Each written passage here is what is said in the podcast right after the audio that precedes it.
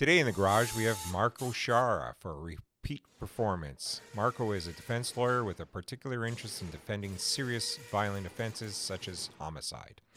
Today, we talked about sentencing and the path he travels when approaching a sentencing hearing.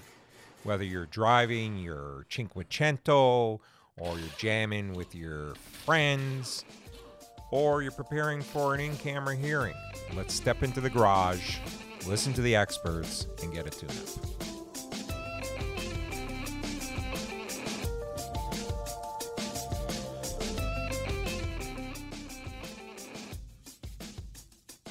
Uh, hi, Marco. Welcome to the garage. Thanks, Paul.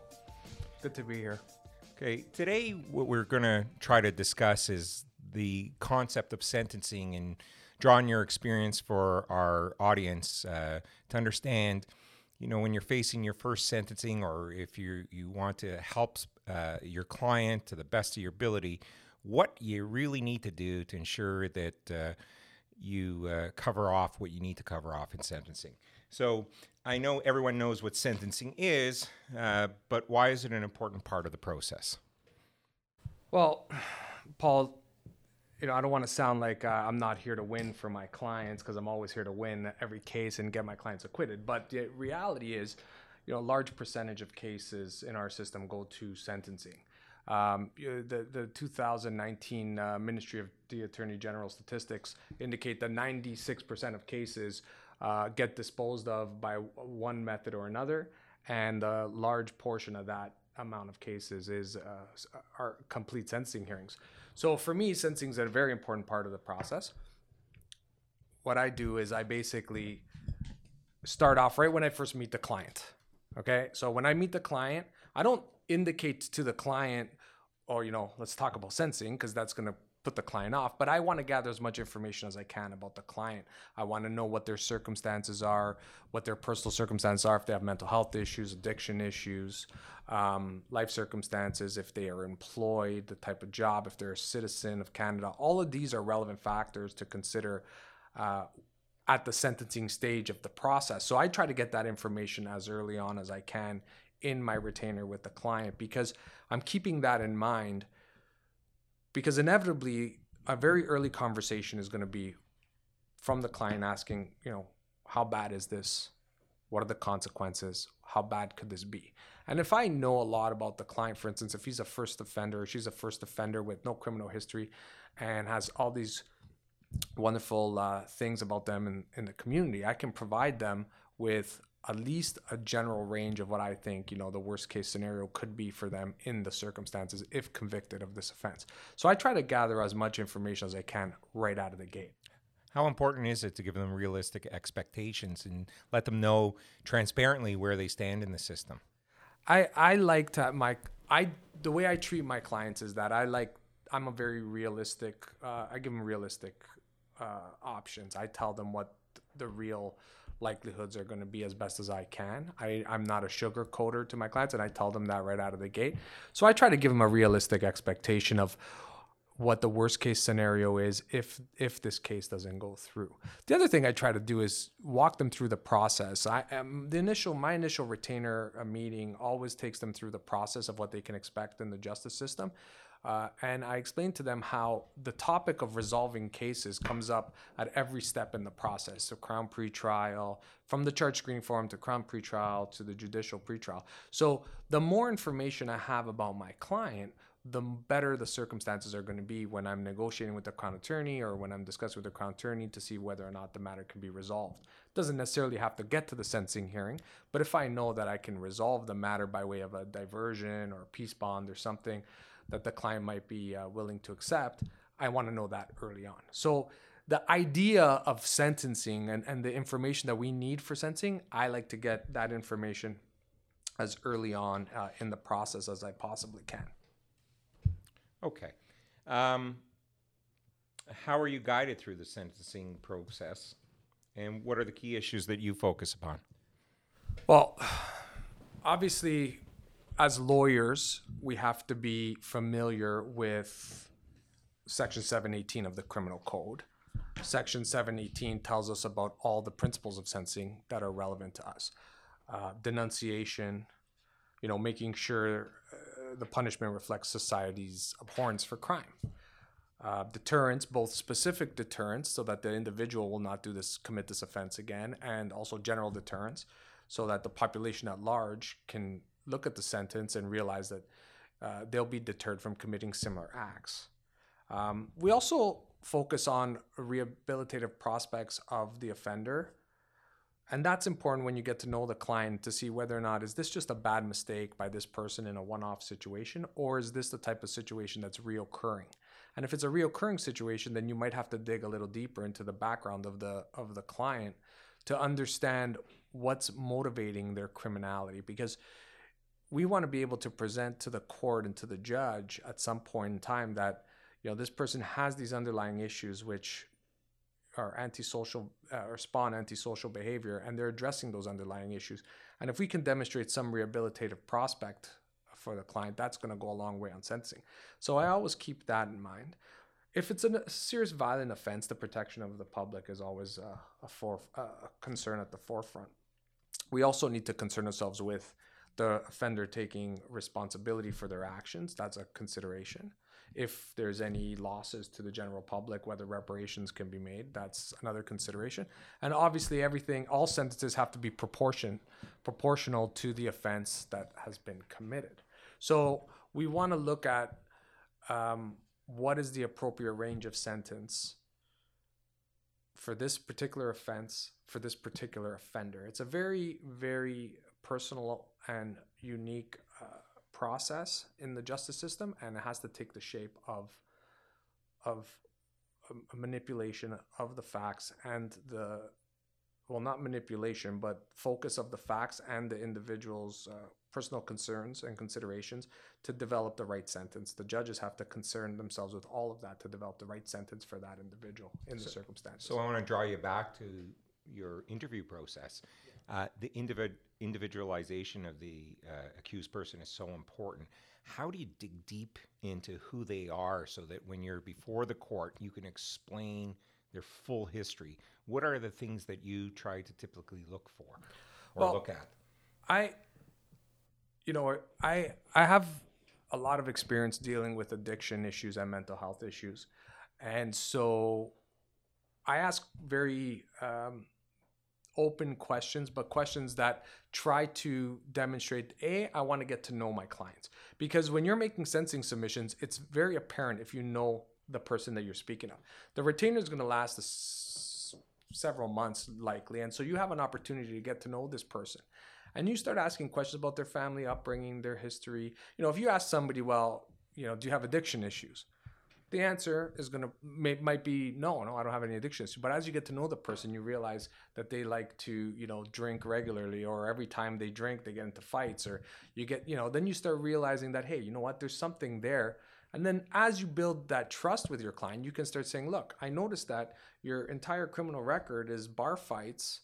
You know maybe when you drink do you get into fights when you drink? Yeah maybe we can like focus on that and then we can say to the judge look this person's recognized that their violence comes up when they drink and so they're doing their best to address their drinking issues. And i have those discussions with my clients early on because i say to the client look not only is this going to be beneficial for your case but it's also going to be beneficial for you if you can you know steer yourself away from antisocial behavior by addressing the underlying concerns. Like and i tell them i'm not a psychologist.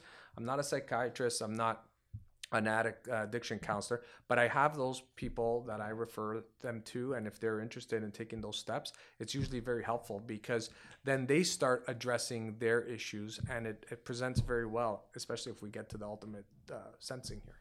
And i know you were talking before about the different principles we find in section 718 and following of the criminal code.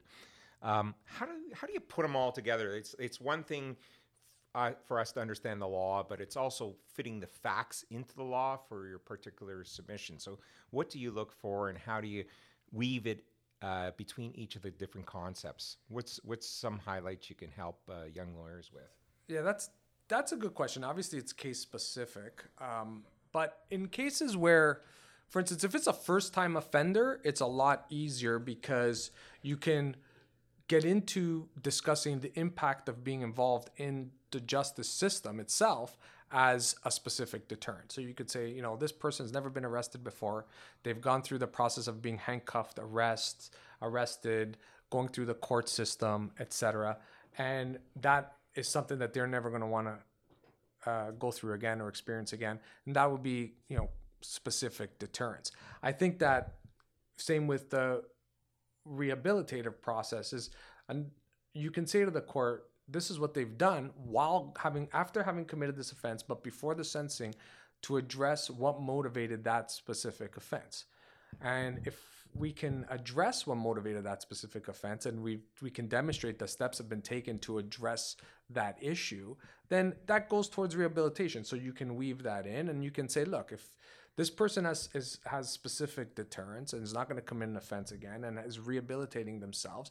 They're not going to be a, a, a, danger to the public anymore because they've taken the right steps. So you weave your sense your your submissions together because they all relate to this person that's before the court and what steps that they've taken. And if they have taken those steps, then you know, for instance, if, if it's a theft, like I, rep, I acted for uh, a young man who stole from his employer. He worked at Loblaws and he stole from his employer. And, you know, we had to take those steps. We had to understand why he was stealing. Well, he was, you know, he had no parents. He was hard up and he was taking to survive. So he was stealing items like toilet paper and other stuff. So it's mitigating there. And, you know, he had to he had a little bit of an addiction issue and so he had to address those issues and so on. And you build that and you you personalize it. So when you present to the judge you're not saying you know it's not mr x it's you know mr smith my client who i've gotten to know over the course of several months.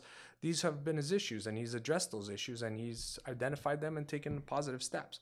So that's how i weave it together if i can. The Court of Appeal and the Supreme Court have told us that uh, the sentencing judge has the greatest or they give the greatest deference to the sentencing judge. They're in a very unique position. Knowing that they're in a unique position, how do you proceed to ensure that you advocate um, for your client and, and stretch the limits to ensure that they're within the bounds, but you're pushing for the best resolution for your client? Well, I like I like to support my sentencing submissions with whatever documentation I possibly can. Um, if if my client doesn't have the means, then we have to take we have to use the means that are available to us through the courts. You might have to you might have to go through a pre-sentence report and take those steps where a judge orders a pre-sentence report, and and a probation officer interviews the family and friends, and basically takes those steps to um, get to know your client. I I'm not a huge fan of the pre-sentence report. If if the judge does order it, I tend to advise my client, you know, what to be prepared for, what to look out for, because I, I don't think that probation officers are necessarily always unbiased when providing these reports. And I'm concerned that they might put a slant on it that might be detrimental to the client. If I can provide the documentation myself and do the work myself, I much rather take those steps. And I advise the client as to why I want to take those steps. And what that involves is I, I request that the client provide me with letters um, if, for instance, if the client says that they're working, I don't just take them at their word. I'd like a letter from an employer, then I'll follow up with that letter. Um, same if they've completed any rehabilit- uh, rehabilitative process, if they've gone to counseling or anger management, I want letters. They don't necessarily have to breach the privacy of what was discussed, but at the very least indicate that they've come this a number of sessions, and generally these were the topics that were discussed and the advice that was given in terms of you know if it's anger management in terms of coping with um, you know anger issues and other skills that they've learned throughout and whether they've been receptive to those skills i always like to provide uh, if there are support letters from family and friends i want those support letters always to indicate that the person who's writing the letter is aware of the offense that he the person's been convicted of is aware of the individual and provide an honest opinion of what they think uh, the prospects of rehabilitation are. And then what I typically do is I follow up with these individuals. I call them, I ask them questions, and I put everybody on notice that um, I'm going to be providing all the stuff that they've given me to the Crown Attorney, and that the Crown Attorney may decide to follow up themselves and call, and you know, just to be honest and explain everything that they've explained, because the last thing I want to be seen to do is to be advocating uh, on the basis of false or misleading information because that's not going to be helpful to the client And obviously, the court is going to look very negatively upon me for doing that. So I do my due diligence. And when you put that together, it gives you an opportunity to then research the case law and find perhaps cases that are similar. It sets things very individualized, so it's very difficult to find a case that's on point. You might find a case where the offense is similar, but the accused is different, or you find a case where the, the circumstance of the accused might line up, but the offense is much different. So it's hard to argue, and you have to argue them by analogy, but you're gonna going to ask for the best possible outcome that you think you can get for your client. And if that outcome is available to you and supported by the case law and by the materials that you've provided, then you advocate for it. And you're not going outside the, the scope of the law when you're doing that. So uh, it's interesting you bring up that ethical question uh, because when you get letters, you have an absolute duty to ensure that they're authentic. We cannot create any falsehood upon the courts. And I've seen in, in, in my years of practice where people have not purposely done it, but have dropped the ball and not made those calls that you talk about. And it's so important for them to do. Um, have you ever received a letter where somebody says, you know, I, I know Mr. Smith and I really think Mr. Smith is innocent? Um, and, and, if you do get those letters uh, or, or, or, talk to the reference, uh, the individuals providing the reference, what do you tell them to avoid that sort of uh, judgmental uh, uh, uh, letter that really isn't helpful in court? Well, I mean, I will tell them that that you know, Mr. Smith, the client, has respect for the law. The law has found him guilty of the offense, and that despite their opinion that he's or she is innocent, um, they've been found guilty, and the court is not looking for unless you're a witness and you were there and you know definitively that they're innocent your opinion on this person's guilt or innocence. And that's not going to be helpful to my job as a as a lawyer in terms of sentencing. So either i won't use or rely upon that letter or i'll send that letter back to the individual and say look they've been found guilty. So for the purpose of any character letter that you're providing you're going to have to accept the fact that our justice system and the test that we've put this person through has determined the, the guilt or innocence of this individual. And if you don't accept that, then I can't rely on your letter uh, going forward. So let's talk about some of the tools that are available for you when you assist your clients in the sentencing process. The first thing, obviously, the first thing I look at is what we discussed already is uh, Section 718, the criminal code. You have to know the you have to know the criminal code. I, when I was a young lawyer, a judge said to me, I was making submissions on a quick guilty plea. You know, when you're young, you don't somebody's in bail court and the crown says, "Look, I'll give you your guy if he pleads today. I'll give you time served. Uh, you know, it's a small amount of marijuana." So the client's like, "Yeah, I just want to get out, get into plea court." The judge was very offended at the fact that I traversed this matter from bail court to plea court. He's like, "What kind of lawyer?" And he made a comment like that. He's like, "I'm not even going to hear this until after lunch because some some quick bail court guilty plea that's going to come from to me, I, I is gonna not gonna hear this. So he took a long lunch, and I made me wait. And I get back to court two o'clock, and I'm the only matter on the docket. And the judge just put me through the wringer. What's seven eighteen of the criminal code? What are the principles of sentencing? What where do they apply here? Why should I give this person time served? Why that? And and it was just it was a nightmare. But it was a lesson learned because I said to myself, you know, you're embarrassed and you're you're made to feel like like you're inadequate as a lawyer. The client didn't care because the client got time served. He walked out. He thought I was a genius, but I didn't feel I didn't feel good about it. So after that point, i'm said, you know what? I have that taught me a lesson, and what that taught me is, look, I had sensing submissions. The next time I had to do a sensing, I wrote it out. I did it in writing for myself, for the judge, for the court, and then I always had that template, and I know what the principles of sensing are so that I can always refer to that if I have to in court on my feet. Because sometimes you forget. Sometimes it doesn't matter how long you've been doing this, you forget. And so, criminal code is the first thing. Obviously, legal databases are important. Um, as I said, the case law is not necessarily on point, but you have to know your audience too. For instance, if you have uh, Justice Nakatsuru, you know you can advance a, a an argument that you know, an accused of a racialized background has to be that's something that can be considered at sentencing and the effect of growing up uh, under dis- the discriminatory uh, conduct of the Canadian society from a racialized background.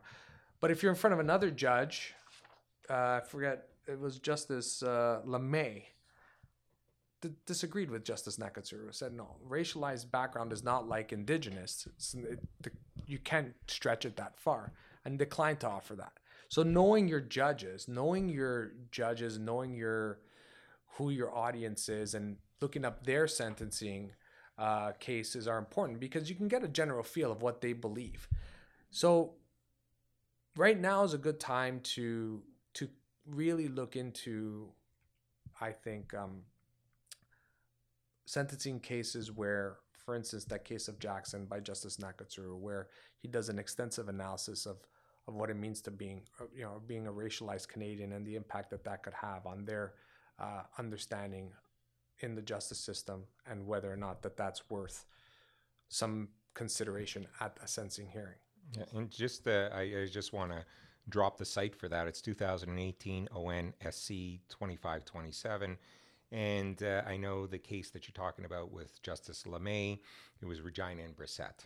That's right. And and you know, it's it's unfortunate that not everybody's on the same page with this, and perhaps the Court of Appeal will have an opportunity to decide this, or the Supreme Court of Canada. But knowing your audience is important, and I think that's what the relevance of the case law research does. Is that if you if you at the very least can research your judge and get a feel or a flavor for their sentencing habits, you may find a case that's similar, a case that's on point, and you may under see what is the type of receptive argument or an argument that might be receptive to them. Any other tools you use? I use legal text. Um, I know that uh, Emond Publishing has a good text on sensing. I think uh, I know Danielle Robitaille is on it is one of the authors of that text. That's that's very helpful. Again, it's diff. It, it, it helps colors the principles of sensing and provides you with some strong language in terms of the submissions that you make.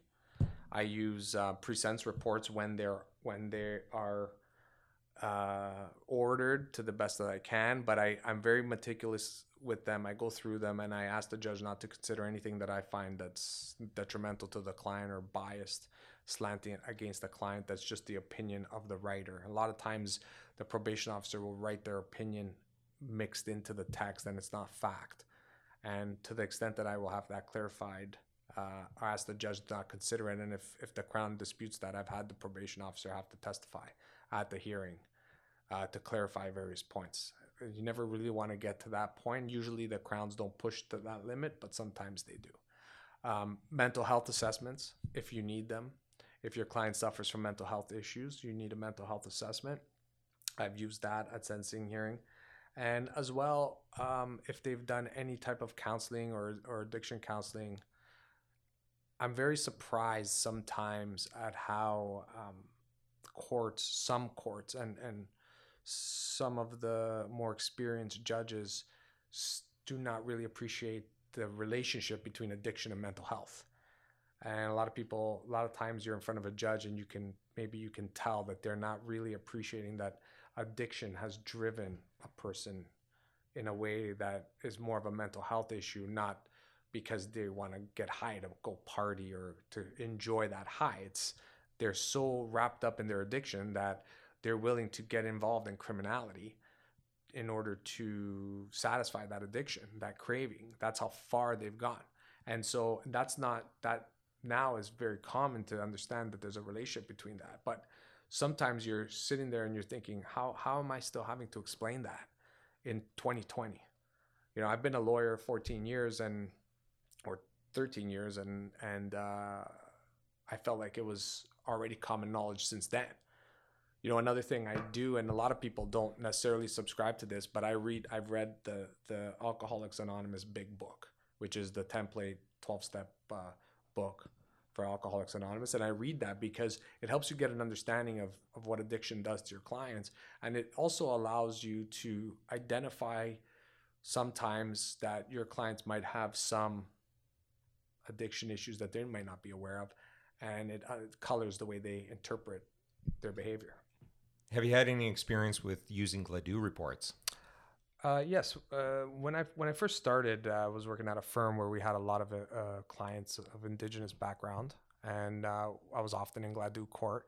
Gladue reports were were helpful. I found in in sensing cases for those individuals, and you know I'm also aware now with the sensing and parole project, you can get an enhanced uh, pre-sense reports that are private for people of black and marginalized communities so that they can assist with providing uh, more of a background to the judges. You can ask the court to order them to the judges to provide some understanding of what their uh, life experience as being part of these groups has how, how it has impacted them.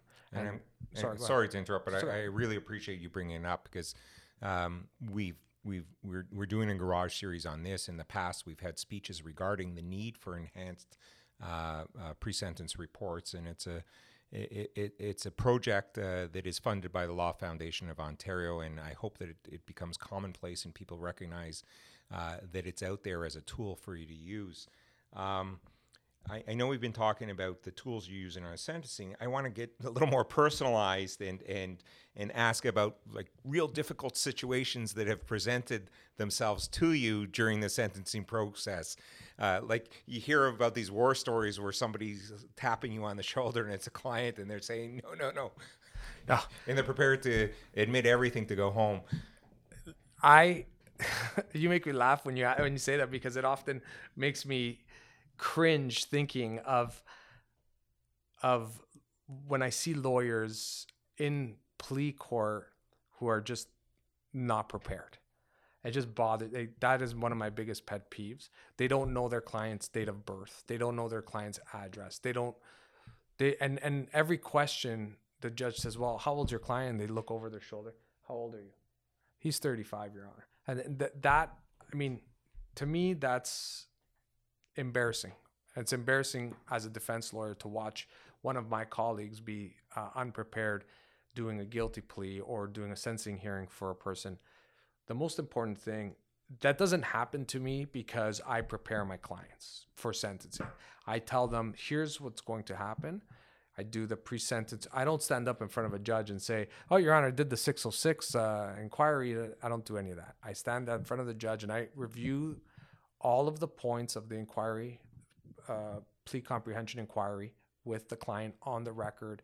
I ask him every question. And then I tell the client, some judges will do it as well and they will reverse the questions. They'll change the questions around. They'll make it, you know, more personal.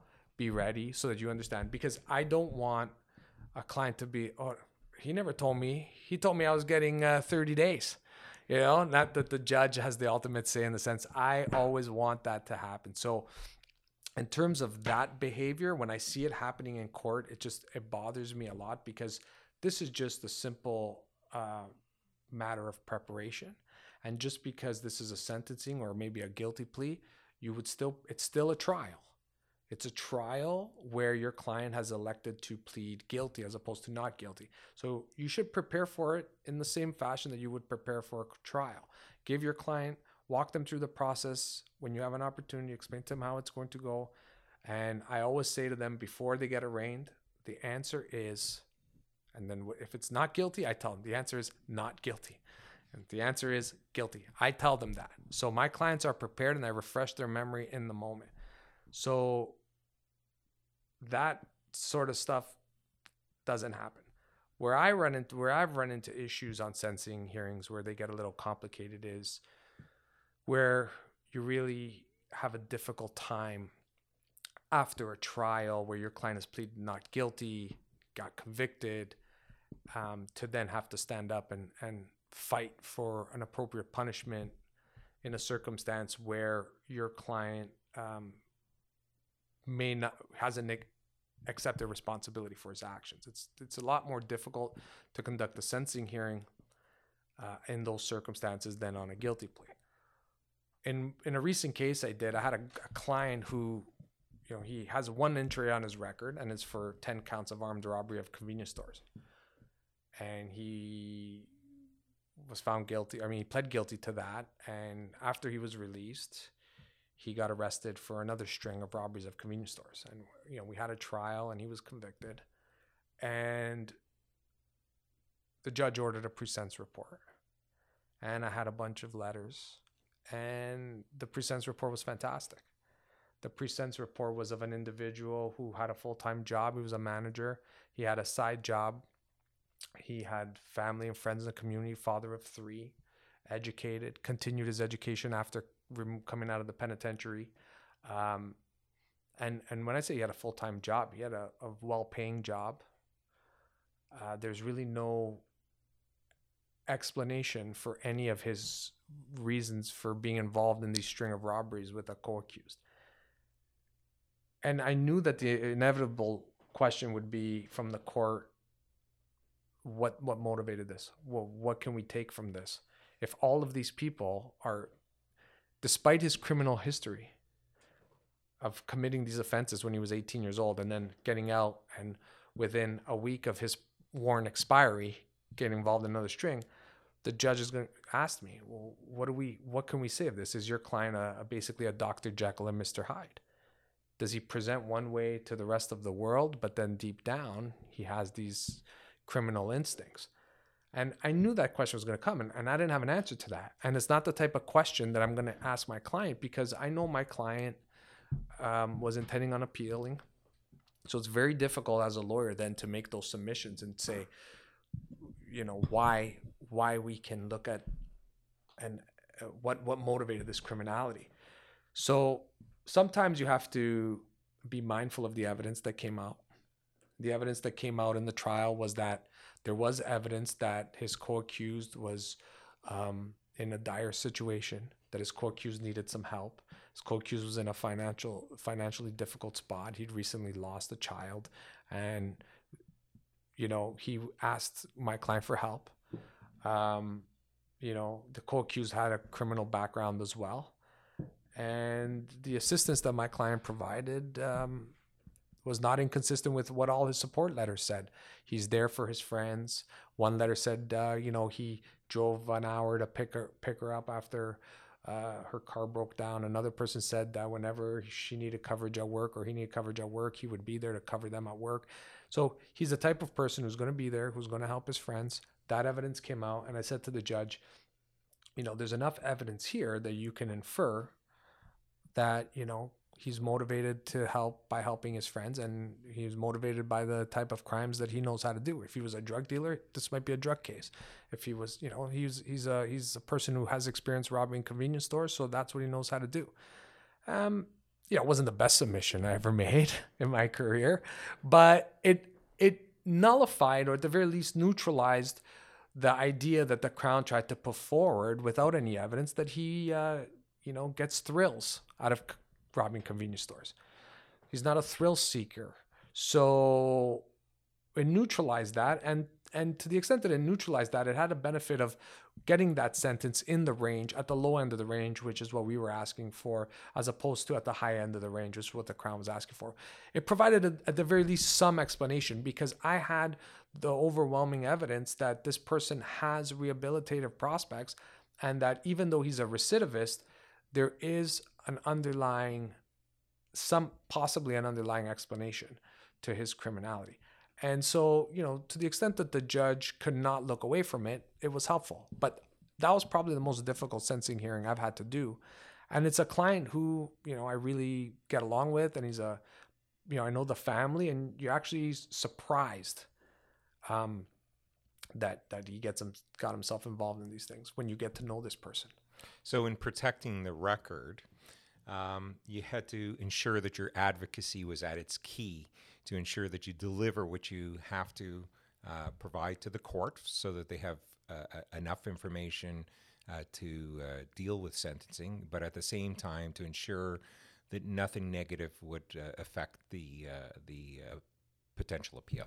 Yeah, when you know that your client is appealing, I mean, it's easy when it's a first degree murder See, first degree murder sentencings are the easiest because I just state my client's name, his date of birth, and his Canadian, whether his citizenship status, and then I sit down. You know, and sometimes judges have taken that um, the wrong way, but my client's going to appeal. He's been convicted of the most heinous offense in the criminal code. I'm not going to stand up and try to redeem him in any way at this point or her in any way at this point. And my client is looking ahead to his appeal or her appeal. And so this is all I'm going to say. And we know what the sentence is going to be. So to me, in those circumstances, there's no reason to say anything more than that. Uh, but not all of them are like that. So when they're not like that, you have to try to find some redeeming qualities, but being mindful at the fact that there will be an appeal, there will be a record at the Court of Appeal, and use the use the information that you have available to you that's already in the court record. Share some of your thoughts on how important advocacy and ethics are in the sentencing process. It's, it's extremely important. Obviously, ethics are always important. I, I, I as I said earlier, I don't um, I don't take my client's word uh, when they provide me information. If I can, I, I, I do my best to verify as much as I can. Sometimes, you know, if your client's in custody and it's a guilty plea out of JPT, you know, the crown offers a good deal and you have to, you want to do the plea that day or in short order, your client's going to give you information that you may or may not be able to confirm. And if you cannot confirm that information, I think it's important that you say to the judge, my client has advised me this, so that that alerts the judge to the fact that it's information coming from your client. It's not information that you've been able to confirm, but this is the information. And the judge can put whatever weight they see fit on it. You don't want to make representations that things are 100% uh, accurate coming out of your client's mouth without any confirmation. Oftentimes, uh, I've had the opportunity to call, like my client says, well, no, when I get out of here, I'm going to go work for Lenny's Landscaping. Oh, you have the number? Gives me the number. I call them. Is this true? Yeah, that's true. Then I can say to the judge, I've actually phoned them, Your Honor, and uh, they are available and they are willing to take him back. So he's, and you know, judges in in provincial court in matters that are happening a little more quickly, they understand that if a person's looking to get out today, we're not going to hold them up so that the lawyer can go to the, get a letter from this employment place. The judges will accept that. But in as a matter of course, I like to get my instructions in writing. I write out the the the plea comprehension inquiry, the plea instructions, and I also like to give any client 72 hours minimum to consider the guilty plea. Um, I like to advise them of any um, potential issues that might arise out of a conviction, for instance, immigration issues or employment issues, um, family court issues, if I'm aware of them, and I give and I advise them to seek independent legal advice uh, from lawyers who practice in those areas. I think those are all part of our ethics here as as lawyers to make sure that our clients are fully informed of the consequences of being found guilty of a criminal offense. And that goes all the way back to the time when they decide whether to have a trial or whether to have or whether to plead guilty. Oftentimes, uh, on a guilty plea, offenses will be if they're facing 10 offenses, they might have to plead guilty to one or two. But at a trial, they might be convicted of all 10.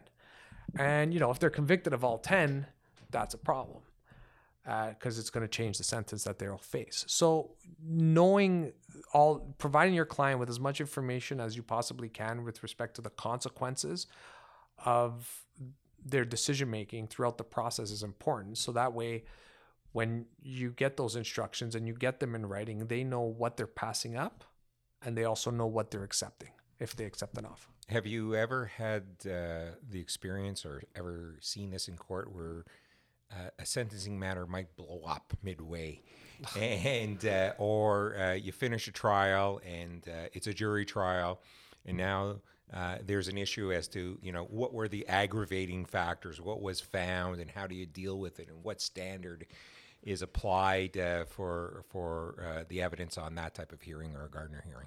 Yeah, those cases sometimes it's um, yeah, I've had cases like that. I had I had you know that that happens in cases for instance if there's like a robbery with a firearm case, sometimes the crown attorneys will not want to prove that it's a firearm as part of their as part of the trial because it's a lot more to prove to have a jury make a finding of. So in front of the jury, they just want to establish that there was a robbery, and then what they'll do is they'll wait for the sentencing hearing and try to prove beyond a reasonable doubt for the sentencing judge that uh, the weapon that was used was a firearm as defined by the criminal code. And I've had some hotly contested uh, sentencing hearings uh, regarding that type of issue where the aggravating factor is a it's a major difference in terms of the, the type of punishment your client's going, going to face.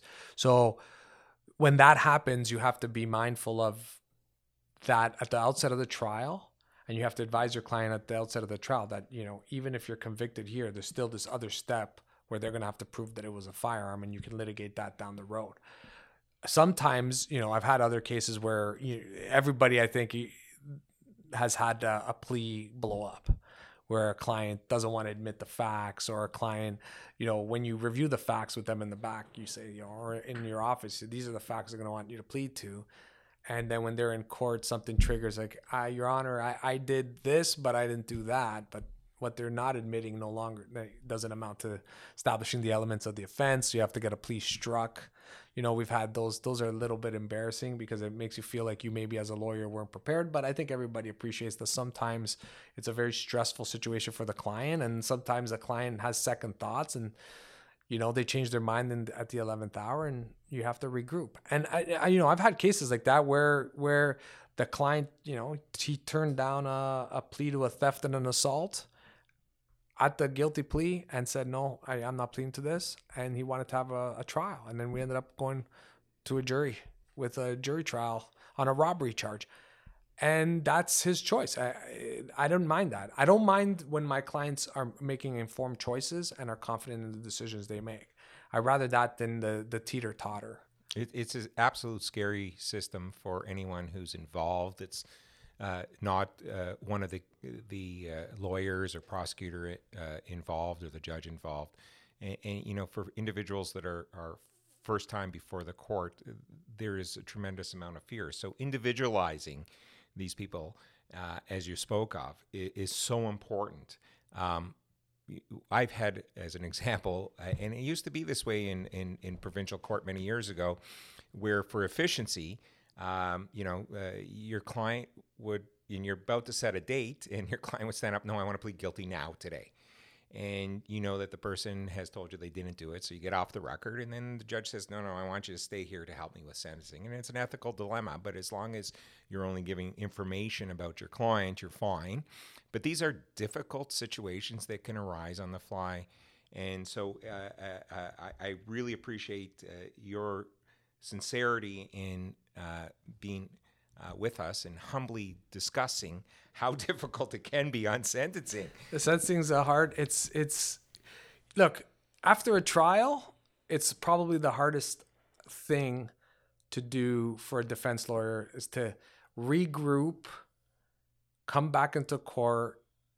You feel like you know you feel like you lost. That's the first thing. You lost, and now you have to come back and try to still fight and and gear yourself back up to advocate for your client to minimize the amount of damage that he or she will face. And you can't help but feel now after a trial that you were maybe partially responsible for this that you think oh maybe i could have done something different. Maybe i could have did, done this or asked this question or taken this approach. And you start second guessing yourself. And between the time of the conviction to the time of the sentencing hearing all those thoughts play in your mind and you have to be able to regroup gather your bearings go back into court and bring on that same intensity that you had uh, at the outset of the trial even though you know you've lost the trial for your client. And as advocates, it's it's our role to be unbiased and to ensure that we advance our client's position. But we're also human, and so uh, recognizing the difficulty, but the linear uh, uh, uh, uh direction that we have to follow is important. What would you advise young lawyers uh, who are faced with their first sentencing hearing? What are some of the tips you want to leave them with? I because of what happened to me early on in the story that I, I told earlier, if you have the opportunity, there's nothing wrong with writing out your sentencing submissions. go through the criminal code. I try to identify each principle of sentencing that's relevant to this case and write something for yourself, something that you want to be able to articulate on your client's behalf. That's the first thing. And I, I I'm a fan of doing written submissions, like formal written submissions. I do it all the time on almost every motion or every sensing that's something significant after a trial, etc. I'll write facta and provide them to the court. Crowns hate that because they don't want to do any of that work, but we do, and we do do that for our clients. So I I encourage young lawyers to do that because it helps you articulate your thoughts and it presents if, if you have something that you can pass up to a judge then they can take that away with them review it and at the very least they know what you have to say on that point.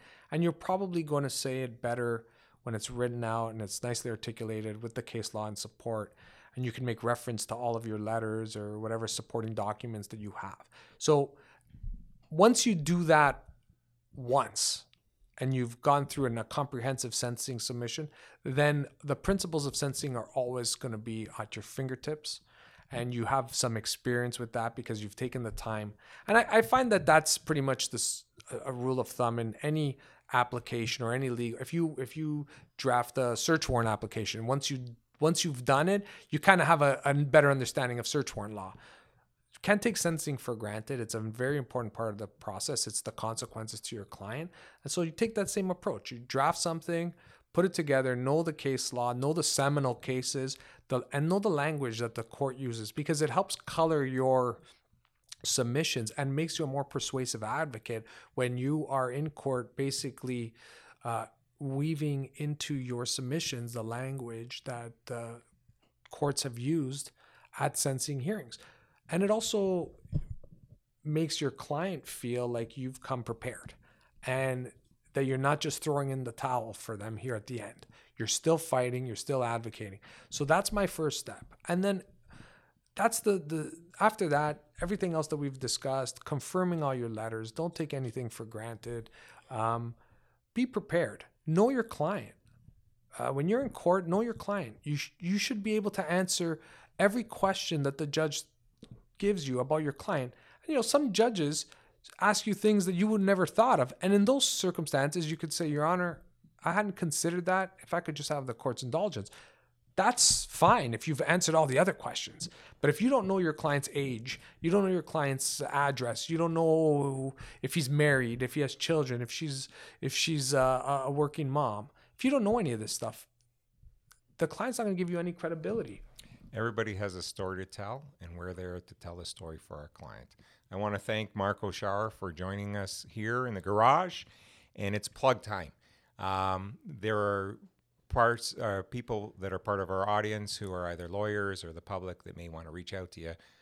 Uh, how how can they get a hold of you? Well, I mean, if they have sentencing issues, uh, they should call me right away. I guess. Well, I'm anybody can, can just get in touch with me through my website, marcosciarra.law.com and all my contact information is there and i'm happy to help uh, or speak uh, on, on any issues. Uh, young lawyers often call just for simple questions simple advice i'm always available to help and provide uh, whatever insight i can and hope to make the con- contribute a little bit uh, to making the defense bar uh, a more collegial place to work. And i find that it is very collegial to begin with. And things like this and what you're doing with the garage series is a super helpful resource to all of us. Uh, we all, many of us, plug into it and, and get this type of inside information. I'm, I'm really honored that you asked me to be here for this. Cooper and Sciarra out. Yeah. Thank you.